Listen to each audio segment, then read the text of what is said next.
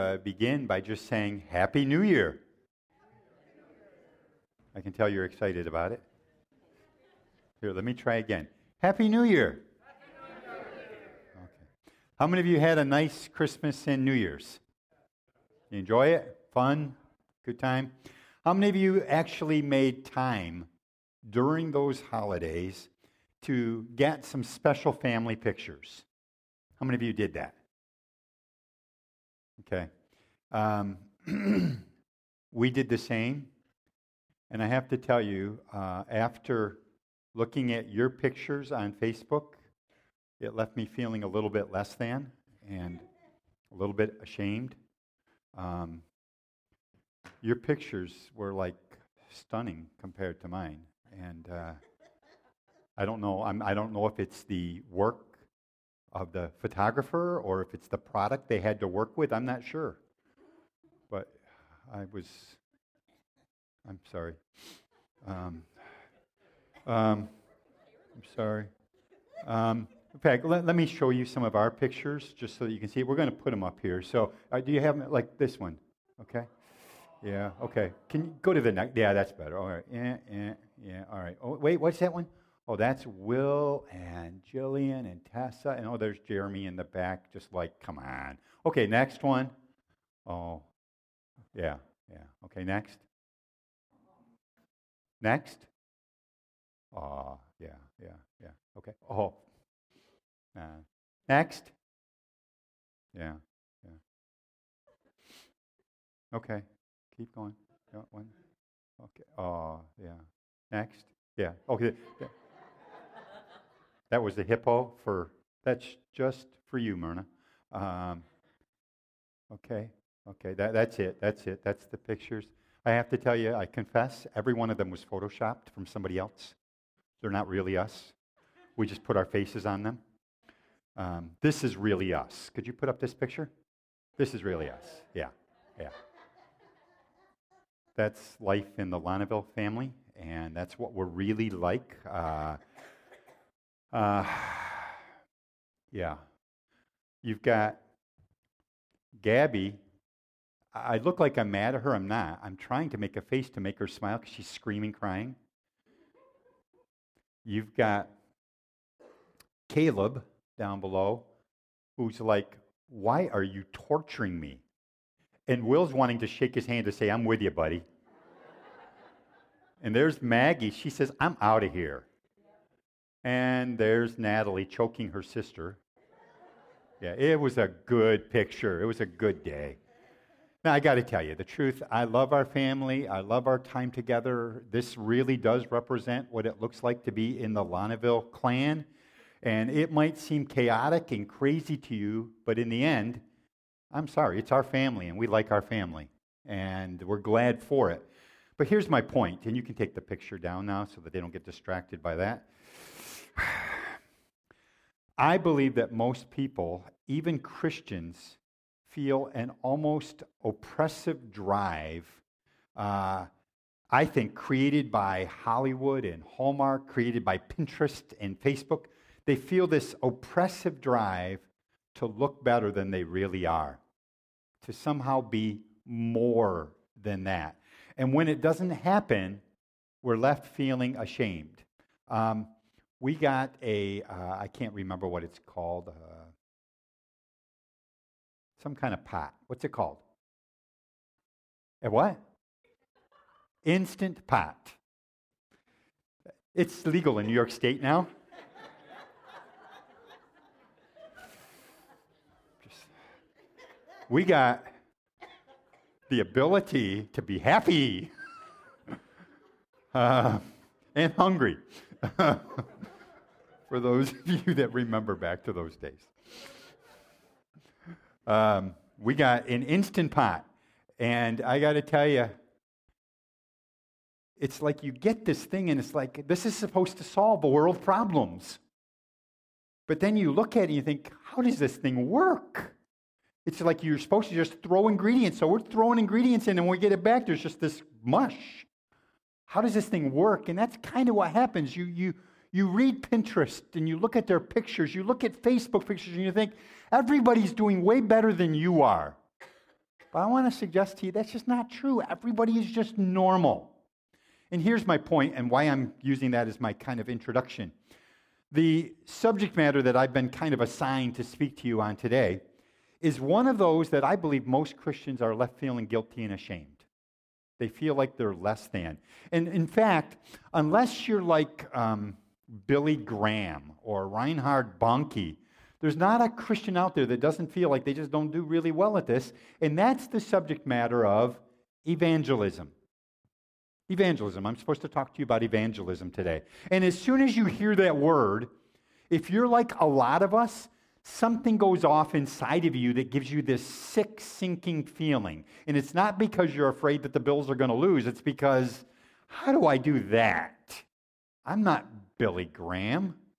Um, we know that Jesus only gave two primary commands to us when it comes to this. The first command is to come.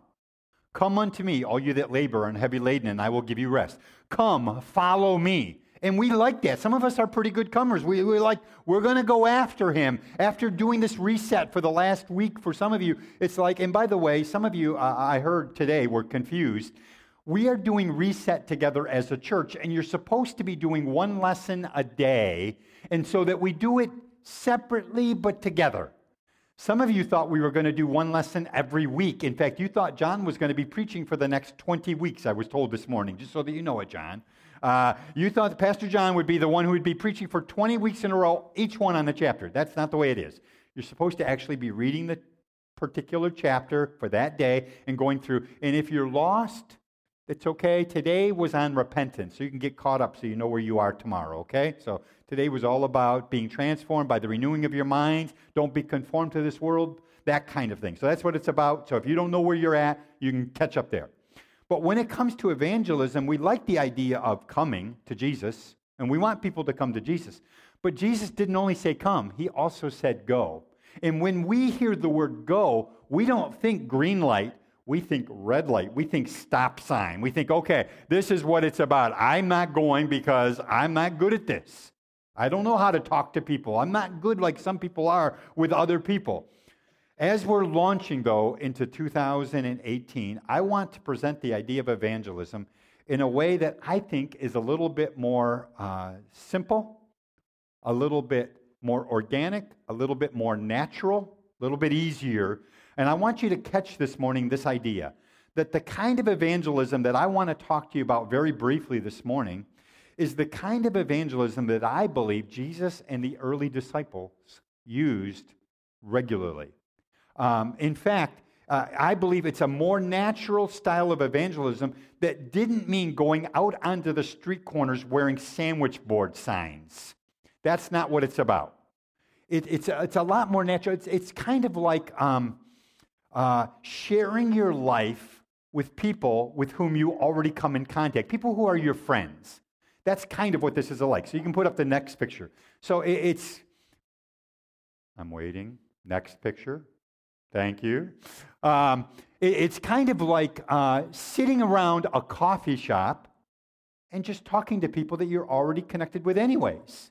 It's not having to go out and cold stone just say, by the way, I want to tell you, turn or burn. That's not what this is about.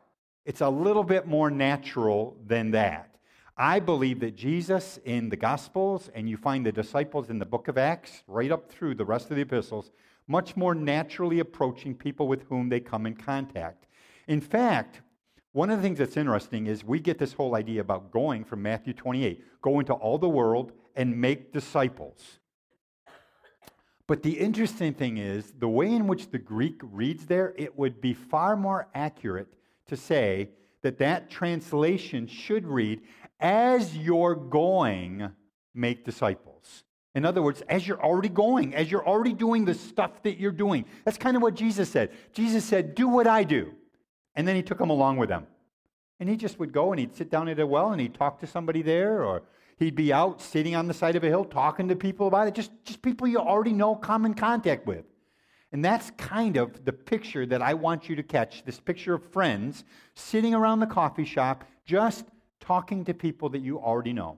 That's why, for me, one of the things that I really enjoy in my week is going down to Bud's Deli.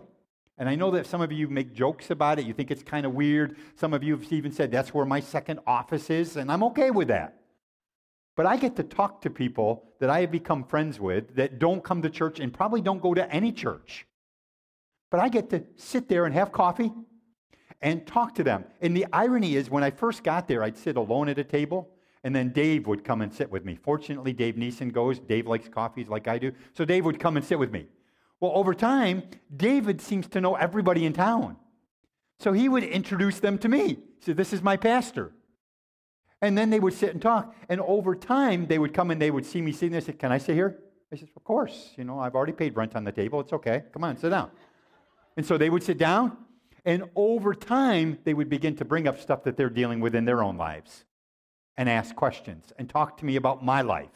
What, I can't tell you how many times people say, What's going on in that church down there, anyways? So, what do you mean? Well, we drive by your church and your parking lot's full. No other church parking lot's full. What are you guys doing down there, anyways? I, I don't know. We're a cult. I'm pretty sure it's pretty bad. and then we talk. But it's much more natural. Would you open up to Matthew chapter 10? Matthew 10. It's really about the only scripture I'm going to be looking at today. I want to be clear that we put a lot of time and effort into making it friendly so that people can come here and be welcomed and be a part with us, and you can feel free to invite them, and that's good. If you look at Jesus' life, the scripture says Jesus went regularly into the temple or into his local church, as was his custom. But having done that, having gone in and received the life of the Father, he would go out of the temple and he would begin to share that life with people with whom he had relationship. And so that's kind of the model that I see Jesus giving us in the New Testament. So, Matthew chapter 10, verse 1. If you'd follow along with me, if you don't have a Bible, it'll be up on the screen. When he had called his 12 disciples to him, he gave them power over unclean spirits to cast them out and to heal all kinds of sickness and all kinds of disease. Now, the names of the 12 apostles are these First, Simon, who was called Peter, and Andrew, his brother, James, the son of Zebedee, and John, his brother, Philip and Bartholomew James the son of Alphaeus, Simon Thaddeus, Judas, and Bartholomew. Okay, you got all those. All right, verse 5. These 12 Jesus sent out and commanded them, saying, Do not go into the way of the Gentiles, and do not enter a city of the Samaritans. And there were reasons for that among the Jews. But go rather to the lost sheep of the house of Israel. And as you go, if you got a um, pen, underline that in your Bible. As you go, preach, saying, the kingdom of heaven is at hand. Um, where's the kingdom, by the way? Where's he say? Where does he say it is? At hand. How is it at hand? It's in you. The kingdom dwells in you. You have the kingdom of God inside of you. So as you go, you go and you tell them, I got the kingdom of God in me. Now, you might not use those words anymore because they don't understand that kind of terminology. But you can talk to them about what God's doing inside of you, how God has helped you, and the things that you have faced. That's really what he's saying. Then he goes on and he says, How does the kingdom manifest itself? He says, Heal the sick, cleanse the lepers, raise the dead, cast out demons. Freely you have received, freely give. Provide neither gold, nor silver, nor copper in your money belts, nor bag for your journey, nor two tunics, nor sandals, nor staffs, for a worker is worthy of his food. Whatever city or town you enter, inquire who in it is worthy, and stay there till you go out. And when you go into a household, greet it. If the household is worthy, let your peace come upon it. But if it's not worthy, let your peace return to you. So, the disciples here were sent out into ordinary towns and villages, just like Warsaw or Perry or Pavilion or Attica, just like regular towns. They were sent into those towns, and he told them the strategy of the kingdom of God. And I want to suggest to you the strategy of the kingdom is not transactional as much as it's relational. The purpose of that is you make connection with people for relationship's sake. You're not just using them, they're not just like numbers and noses. This is about making actual relationship with people, connections that are real that then in time allow you to open your own life to them and they could see what the kingdom of God is really about. The kingdom of God was intended to spread from person to person. But in this passage, Jesus gives us a key at the end. He said the way it's going to spread is by what's called a person of peace. It's about finding a person who God has already prepared, who's already open to hear what He has done in you.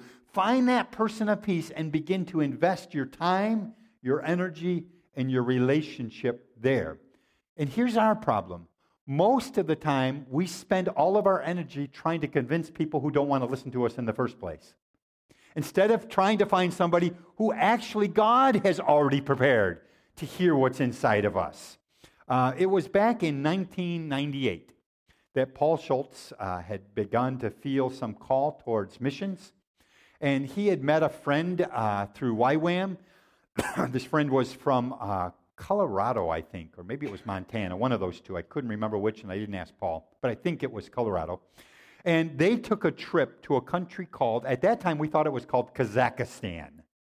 Since that time, we've learned that's not really how it's pronounced, it's Kazakhstan. But he went with his friend to Kazakhstan, and they were praying about whether God might have Paul and his family actually transplant to this new nation to bring the kingdom of God with them.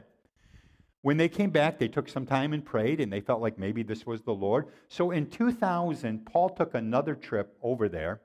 And on that trip, they ended up in this small village, just like Warsaw, about the same size as Warsaw. Found this small little rural village called Molobai. And when they went into the village, they were just kind of walking the streets. And this man came up to them and began to talk to them. And he wanted to talk to me. He wanted, well, who are you? What are you doing here? You don't look like us. And they talked together. He understood just enough English to have some level of communication. And Paul was learning just a little bit of Uyghur in order to be able to talk to him. So they had a communication. And this guy invited Paul and his family to move to Molobai. I mean, out of the blue, just said, Would you like to move? In fact, if you will move to this village, we will move out of our house, which was much bigger, and we will move into our work shed. So this man, his name was Akmajan, actually moved out of his house. He had his own house, moved out of the house and into his shed, he and his wife, so that Paul and Donna would move to Molobai. Akmajan was a person of peace for Paul and Donna. Akmajan opened the door for their involvement in this village called Molobai, which actually had impact broader than that into other villages nearby, and it continues to this day. Just last year, I think it was, Paul and Donna were able to actually travel back and had people whom they had actually witnessed to and led to Christ come and greet them, and the word has continued to spread. The word of the kingdom, not the word of Paul and Donna, the word of the kingdom. Because Paul and Donna were just finding a person of peace who was open to hear, who could then help them in spreading the gospel everywhere. And you see this happening all over in the scripture if you think about it. In Acts 16, Paul was going to head to Asia. But that night, he had a dream, and God told him, No, I don't want you to go to Asia. I want you to go to Europe. I want you to go to Macedonia. And by the way, because of that dream, we're here today as we are. Christianity has spread as it has because of what God told Paul in that dream. So, Paul makes his way to this little uh, place in Macedonia called Philippi. Now, Philippi was a Roman garrison. What that means is it was kind of like a microcosm of Rome. It was like taking Rome, miniaturizing it, and putting it on this hill. But Paul was a Christian. He was a believer. And he wanted to talk to people about God. And he thought, well, if I'm going to talk to anybody about God, it's got to be somebody who already perhaps has some sort of religious leaning. And about the only religion that would actually practice in that area might have been the Jews. But there was no synagogue because it was a Roman garrison. And he thought, if there's a Jew here who would be open to hear the gospel, they would probably be doing their morning oblations. They would be down cleansing their hands at the river. So Paul and his companion made his way down to the river where they came upon this group of ladies who were laundering. They weren't actually religious at all, but they were laundering. They were doing their laundry in the river. And Paul began to talk to them about the Lord, and he met a woman by the name of Lydia. Lydia actually heard what Paul had to say, actually received it, became a believer herself, and invited Paul and his companion into his house. And every time he traveled through the area, she said, Stay with me. She was Paul's person of peace. She was open to hear what Paul had to say. Ironically, while Paul was sharing the gospel from her house of peace, some people in the town got upset with him and had him hauled off to jail. But even in jail, Paul was looking for somebody who was open to hear the gospel. And while there, he began to talk to the jailer. And the jailer and his whole family become Christians there in Philippi. There are people that God has prepared ahead of time for you to be able to share your life with, your story. So, what I want you to catch today is this is far more normal than like uh, going out on the streets and stopping people and trying to talk to them. I can remember as a kid, um, we, we had just started going to church, and my brother in law, Dave Reynolds, was attending a Church of God in Waterloo. We'd never been there before. We had gone to this uh, church downtown called the Assembly of God, but he was at Church of God, and he was dating my sister, and he said, Hey, we're going out and we're doing street evangelism. I'd never even heard of it. And so we literally went to the streets of Waterloo. Now you got to remember, Waterloo is our town. Everybody knows you. And so we're standing on the street, and I'm thinking, I wonder what we're going to do. David actually takes this uh, wooden crate, sets it up on the corner of the street, and we're all standing around him thinking, what are we doing? He stands up on this wooden crate and begins to shout to people at the top of his lungs. I can remember one of the guys, uh, I won't say his name lest somehow this gets out, but one of the guys who was a, a guy in our town, he had failed like three grades. He was like, uh, like we were like um, sixth graders, and he was shaving his beard every day. I mean, this was like a guy who was like uh, man mountain, but it's because he had been kind of held back a few times. Uh, he, he also, by the way, had a police record. He was an interesting guy. But uh, David, David was just, he was fearless. And I can remember David yelling out his name and said, You. And he calls him by name. Stop right where you are. If you don't listen to me, you're going to hell. I think, Whoa, that's street evangelism? I don't think I like this. I think he's going to come over and beat us up. That's not how Jesus handled evangelism. He actually went out and talked to people who were open to actually hearing what he had to say in a far more natural way. God's not asking you to memorize the four spiritual laws or to go back to Bible school so that you know enough to finally be able to talk to people about God. He's asking you merely to tell people what God has done for you. What's your story? How did you come to know God? How did you come to have a relationship with God? What has God done for you? When you have faced crises, how has God helped you? And I got to tell you, people are very much open to hearing that kind of thing when it's your story. People can argue with your understanding about things. You're like, you might sit down and you might talk with somebody and they would argue and say, oh, that's not what I believe. But they can't argue with what God has done in you. And that's why it's so much simpler just to tell your story. And then over in Luke 10, you know, back in Matthew 10, which I've already read to you, in Matthew 10, it was sending out the 12 apostles, but these were the big guns. They're, they're not like us, they were better than us. We know that. But in Luke 10, he sends out the regular people like us. Luke 10 1 says this. You don't have to turn there, just one verse. After these things, the Lord appointed 70 others also, beyond the 12, and sent them two by two before his face into every city and place where he himself was about to go. So now we've moved from the bigwigs to ordinary people just like you and I. And he sent them out but he gave them a strategy. And I think there's a kingdom strategy to how you work this idea of a person of peace. And I want to give you this strategy. It's very simple. There's just a couple of points, but you can take note of them if you want. Number one, the first thing he said in Luke 10 that I think is important is you need teamwork. He sent them out two by two. You need people around you who can support you and help you as you're going out. I don't mean necessarily to go out shoulder to shoulder and talk to people. I don't mean that. I'm not talking about becoming like those folks that you see walking down the street holding their Bibles and their briefcases and having badges on, the elder so and so. I'm not talking about that. I'm talking about people who will encourage you and support you personally in your own walk with Lord and help to give you courage to be able to share your story. Maybe they will sit down at the table with you. Maybe they will be there to help encourage you as you're telling your story. But maybe it's just them saying, I know you're going to be down, down, down at Bud's, and I know you're probably going to be talking to so and so. You've told me about it at that time. I just want you to know that while you're there, I'm going to be praying that God will help you, that the door will open for them to be able to hear what it is that you have to say. Jesus was committed to teamwork, to people sharing life together and helping one another. Ecclesiastes says two are better than one because if one falls down, he doesn't have anybody to help him, he's stuck. But if there's somebody there, they can help him get up and they can continue on. Even when Jesus wanted a donkey for his triumphal entry into Jerusalem, he sent two to get that donkey. So there is a sense that Jesus is committed to teamwork. Number two, he's also committed to time. Jesus said the harvest was plentiful, but harvest is a specific season. You know, if you were to talk to Tom Weber, Tom Weber would tell you not every season is harvest season. We have seasons where you have to plant, you have to uh, cultivate, you have to till your soil. Other seasons, like right now, where the soil has to take a rest. There are seasons of the year, and not everybody you meet is in the season of harvest for them. You have to be able to discern seasons by how they respond. It might be that when you get together with somebody, you're not actually going to harvest, you're going to plant a seed. You don't know how what you will say will make a difference down the road.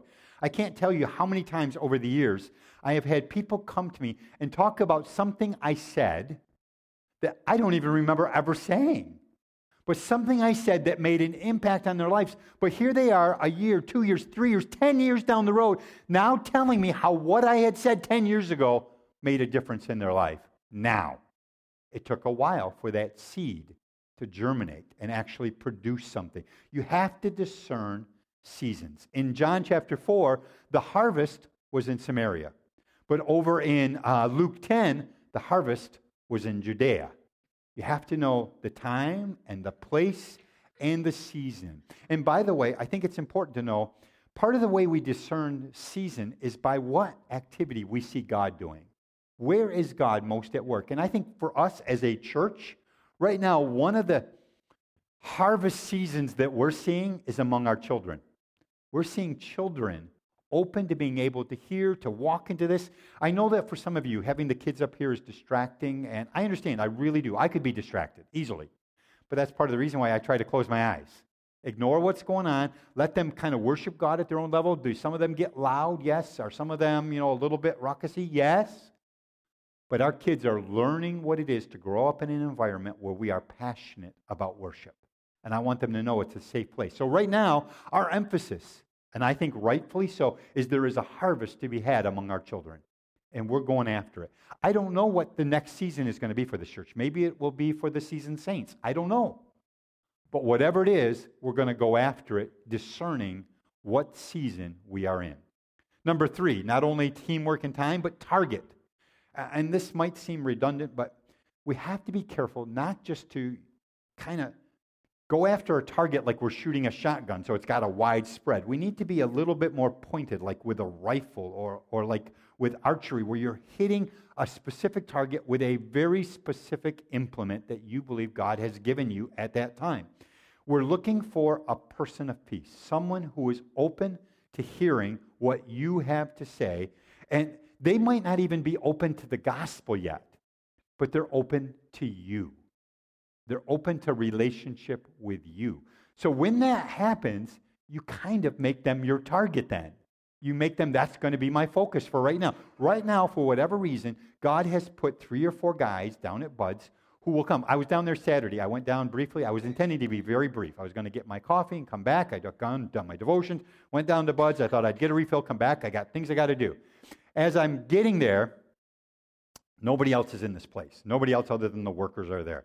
I get my coffee, I set it on the table, and a guy walks in who I've known for a while. Uh, I, I won't tell you his name. But, anyways, he's come in many, many times. He's into working out, he's into fitness. He came in with shorts on. I'm thinking, are you crazy?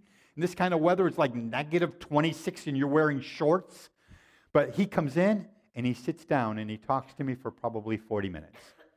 Now, again, I can tell you this I don't think I could be wrong about this, but I don't think the name God came up one time. Not once. And I didn't feel bad about it at all. Because he came to make connection with me. And over time, I'm believing that God will open the door for him to maybe open a question or make a comment that will open the door for me to share what God has done in my life. Not what he's doing here, what he's done in my life personally. Now, if he asks me about the church, I'll tell him. But I am looking for a specific person or persons whom God is putting in my life to be able to have relationship at this time. And having done that, having recognized this is a person that just seems to constantly come in and want to talk, then I am going to cultivate that relational seed that's there. I'm going to have relationship with them. It, it's the kind of thing that um, Campus Target does. I don't know how many of you ever heard of Campus Target. Uh, they're a ministry that came out of Elim, and they, they're really, really engaged in China. But one of the tools that they do is they go to China and they commit to go. They used to commit for a year. I think it's nine months now. Uh, but they go to China, and what they do is they go onto campuses where they have what they're calling English corners, where people who are Chinese, who know Mandarin Chinese, but don't know English well, want to learn English. And so they all sit around here talking English to one another, trying to practice. And you get an American who actually grew up with English, you're like hot stuff there. And these people want to have relationship with you. They invite you to go out for coffee or tea. They invite you to their house and they want to be involved. Or some of them meet friends on the basketball court or playing soccer or something like that. They're just doing life and making connections and believing God that in time the door will open for them to share the gospel. And then that leads me to number four, which is the task. It's to remember that that relationship has a purpose. It's not that we're using that person, it's we recognize what we are about is people's eternal souls. Their salvation is crucial. So it's not just enough that I want relationship. I want relationship with them. I want to be friends with them. I want to open that door, but I want to open the door so that in time my task is to actually share my story, to perhaps lead them one step closer to God. He said that when you go into this town and you find this person of peace, you're to say, The kingdom of heaven is at hand. Heal the sick, cleanse the lepers, raise the dead, cast out demons. Freely you have received, freely give. Find their area of need and allow God to use you to speak into that need. And one of the things I have found, even at Buds, is I have never once had somebody say to me they're not willing for me to pray for them. They might share what's going on in their life, and it happens regularly. They're dealing with a situation. They're dealing with a friend, maybe. They're telling me a story about somebody who's a friend of theirs who just had a bad accident or whatever, that kind of a thing. And I'll say to them, Well, would it be okay if I just pray for them right now? Yeah, I guess. I said, No, I won't do it loud, just you and I quietly. And I lower my voice so they're not embarrassed but I will pray specifically for their friends. And I want them to know that I'm somebody they can come to when they have need, who will care about them and pray for them. And part of this task issues where I'm sharing is I'm looking for a safe place to be able to share, which might mean I invite them out for coffee or I invite them out for a donut or uh, invite them over to the house and talk to them about things, that kind of stuff. I make it my purpose to having established relationship, not using them, but true relationship, true friendship, I want to be able to tell them about the most important thing in my life, and that's Jesus. I want to be able to make that happen. And then finally, number five, trouble. Uh, Jesus said, Go your way. Behold, I send you out as lambs among wolves. The issue is not if, but when you will face resistance. You will find people that you're trying to build a relationship with. You felt like it was your person of peace. You felt like somehow God had opened that door. And you will find, just like Jesus did, people will reject you and your message. Think about how Jesus gave the rich young ruler the opportunity to leave all and follow him, to get your life in me. And the scripture says he went away sad. He rejected the message and Jesus himself. And there will be people who will reject you who won't want to hear what you have to say. And the reason why I say that is if you know that up front when it happens, you won't take it quite so personally. It won't be quite so hard because you knew it could happen. I'm going to pour my life in, and I don't know that, by the way, just because they reject me right now, that that means it's forever. Who knows what will happen down the road? That anything that I have planted in them by the Spirit might actually come to fruition. Um, not everyone who heard what Jesus had to say appreciated what Jesus said. Think about the, the religious leaders of his day who rejected almost everything he had to say. But he continued to spread the news of the kingdom. And you use normal things in your life. Maybe for you, it's your, uh, Dave, your ability to fix machines. And you have a friend and you've tried to reach out to them and he's got a problem and you say, okay, why not I come on over and we'll help. we'll do this together. Or you have some other hobby that you like, uh, golf, and you want to play golf together. You say, hey, uh, you want to go over to Silver Lake and play around together. You make opportunity. You use the things that God has put in you to be able to open that door wider and wider for the sharing of the gospel. So that we have made evangelism almost about if somebody doesn't come hear the gospel as a composite package right now and get saved, I've failed. And I would suggest you haven't failed at all. If you have made relationships with people that are opening doors for you to share, then you have made somebody move along the line. There's a guy by the name of Dr. James Engel. You can put up that picture if you would.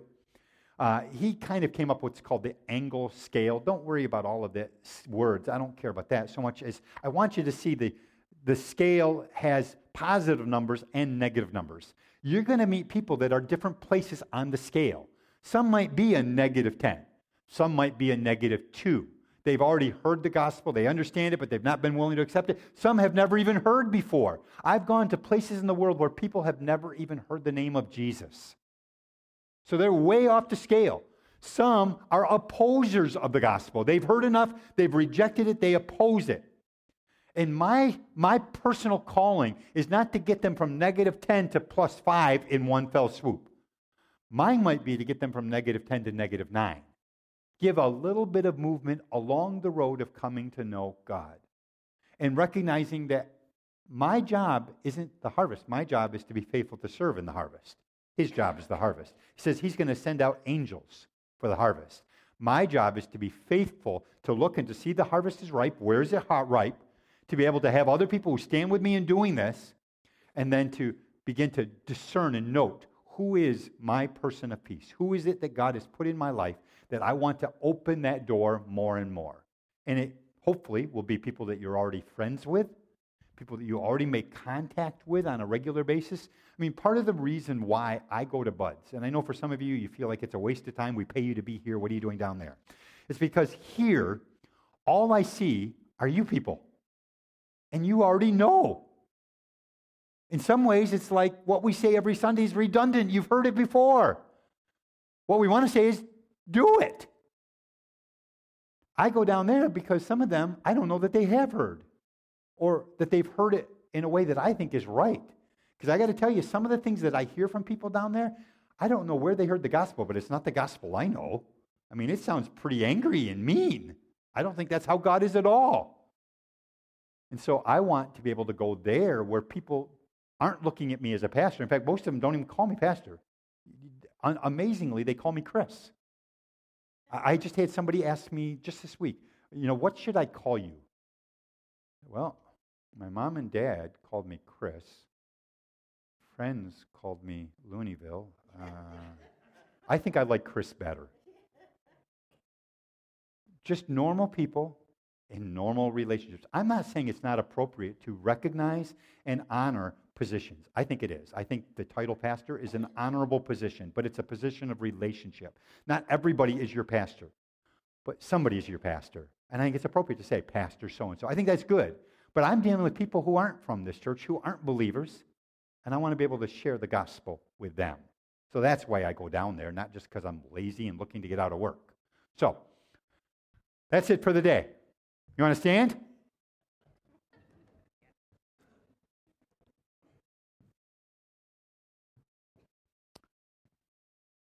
I was uh, talking to Mark Stoneham before I got up to preach.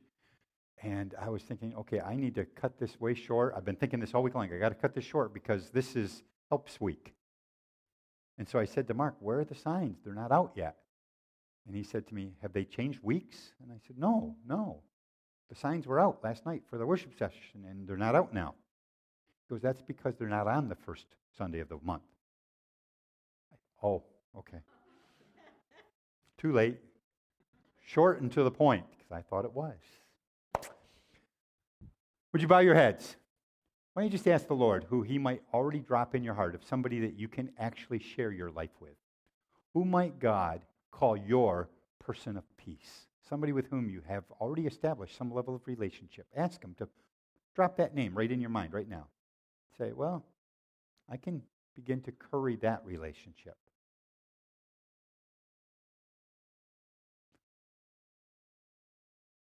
Let them speak to you and say, okay, are there ways that I can deepen that so that it can open a door in time to sharing my story? And maybe for you, you say, no, all of my connections are my family who are Christians in this church where everybody's Christians. Maybe you need to look for some other outlets. Some other way that God might actually use you to bring the gospel. Maybe it is in your family. I've got folks in my family that aren't believers. Maybe it's in your family that God would have you to establish something. And as God drops that name, that face, or maybe more than one into your mind, just ask Him. Say, God, help me. Help me to know how to say what's in me and when to say it and where to say it.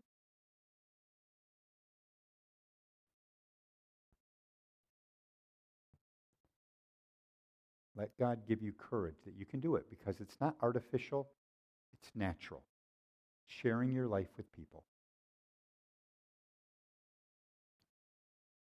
It happens out there, but I think it's okay to feel free to bring them in here and to say, I think this is a good place. I think we have great people here. Normal people, but good people. So never feel embarrassed or ashamed to invite somebody in to say, This is a good place. Maybe you'll hear more about God here. I've shared my story, but maybe this will help. And then don't be afraid to connect with somebody else, maybe sitting in this room, who will actually support you. And maybe you get to a point where you say, I've shared my story, I've done my best, but I feel like they're open to more, but I, am not sure how to get there. And they can maybe say, Well, let's sit down and talk together and see God put you with somebody who will help you for teamwork. And recognize that it's not your job to save them. They have one Savior. His name is Jesus Christ. It's your job to perhaps be the seed planted that helps them move along the road towards salvation, towards a faith in God. Father, in Jesus' name, I pray that you would give us uh, eyes to see. You said, Lift up your eyes and look upon the fields, for they're ripe unto harvest. Help us to see where the harvest is ripe. Help us to see, Father, what you would make clear to us. And then give us courage to go out and do it, to bring the life of Christ that is in us. The kingdom of God dwells within us, to bring that kingdom to bear upon those lives that you put around us and that they, in turn, just like the woman at the well, will actually open up doors for other connections. And it will become exponential, that we will make a difference. Help us not to be afraid because, Lord, we, we've looked at it in an, a certain way, like we have to kind of do this uh, uh, evangelism where we're standing on the street corner and that's uncomfortable. But, Lord, the truth is, it's as we're going about our daily stuff we are sensitive to those that you bring in our path. Help us to be your witnesses. You said that you were going to send the gift of the Father, the Holy Spirit, and that we would become your witnesses in Jerusalem, which is our home area, Judea, the surrounding area, Samaria, uh, areas that are difficult for us, challenges, and even to the uttermost parts of the world. Help us to be your witnesses, Father, sharing the life that you've put in us. We ask for courage, wisdom, discernment in the name of Christ. Amen. Amen. Thank you. God bless you.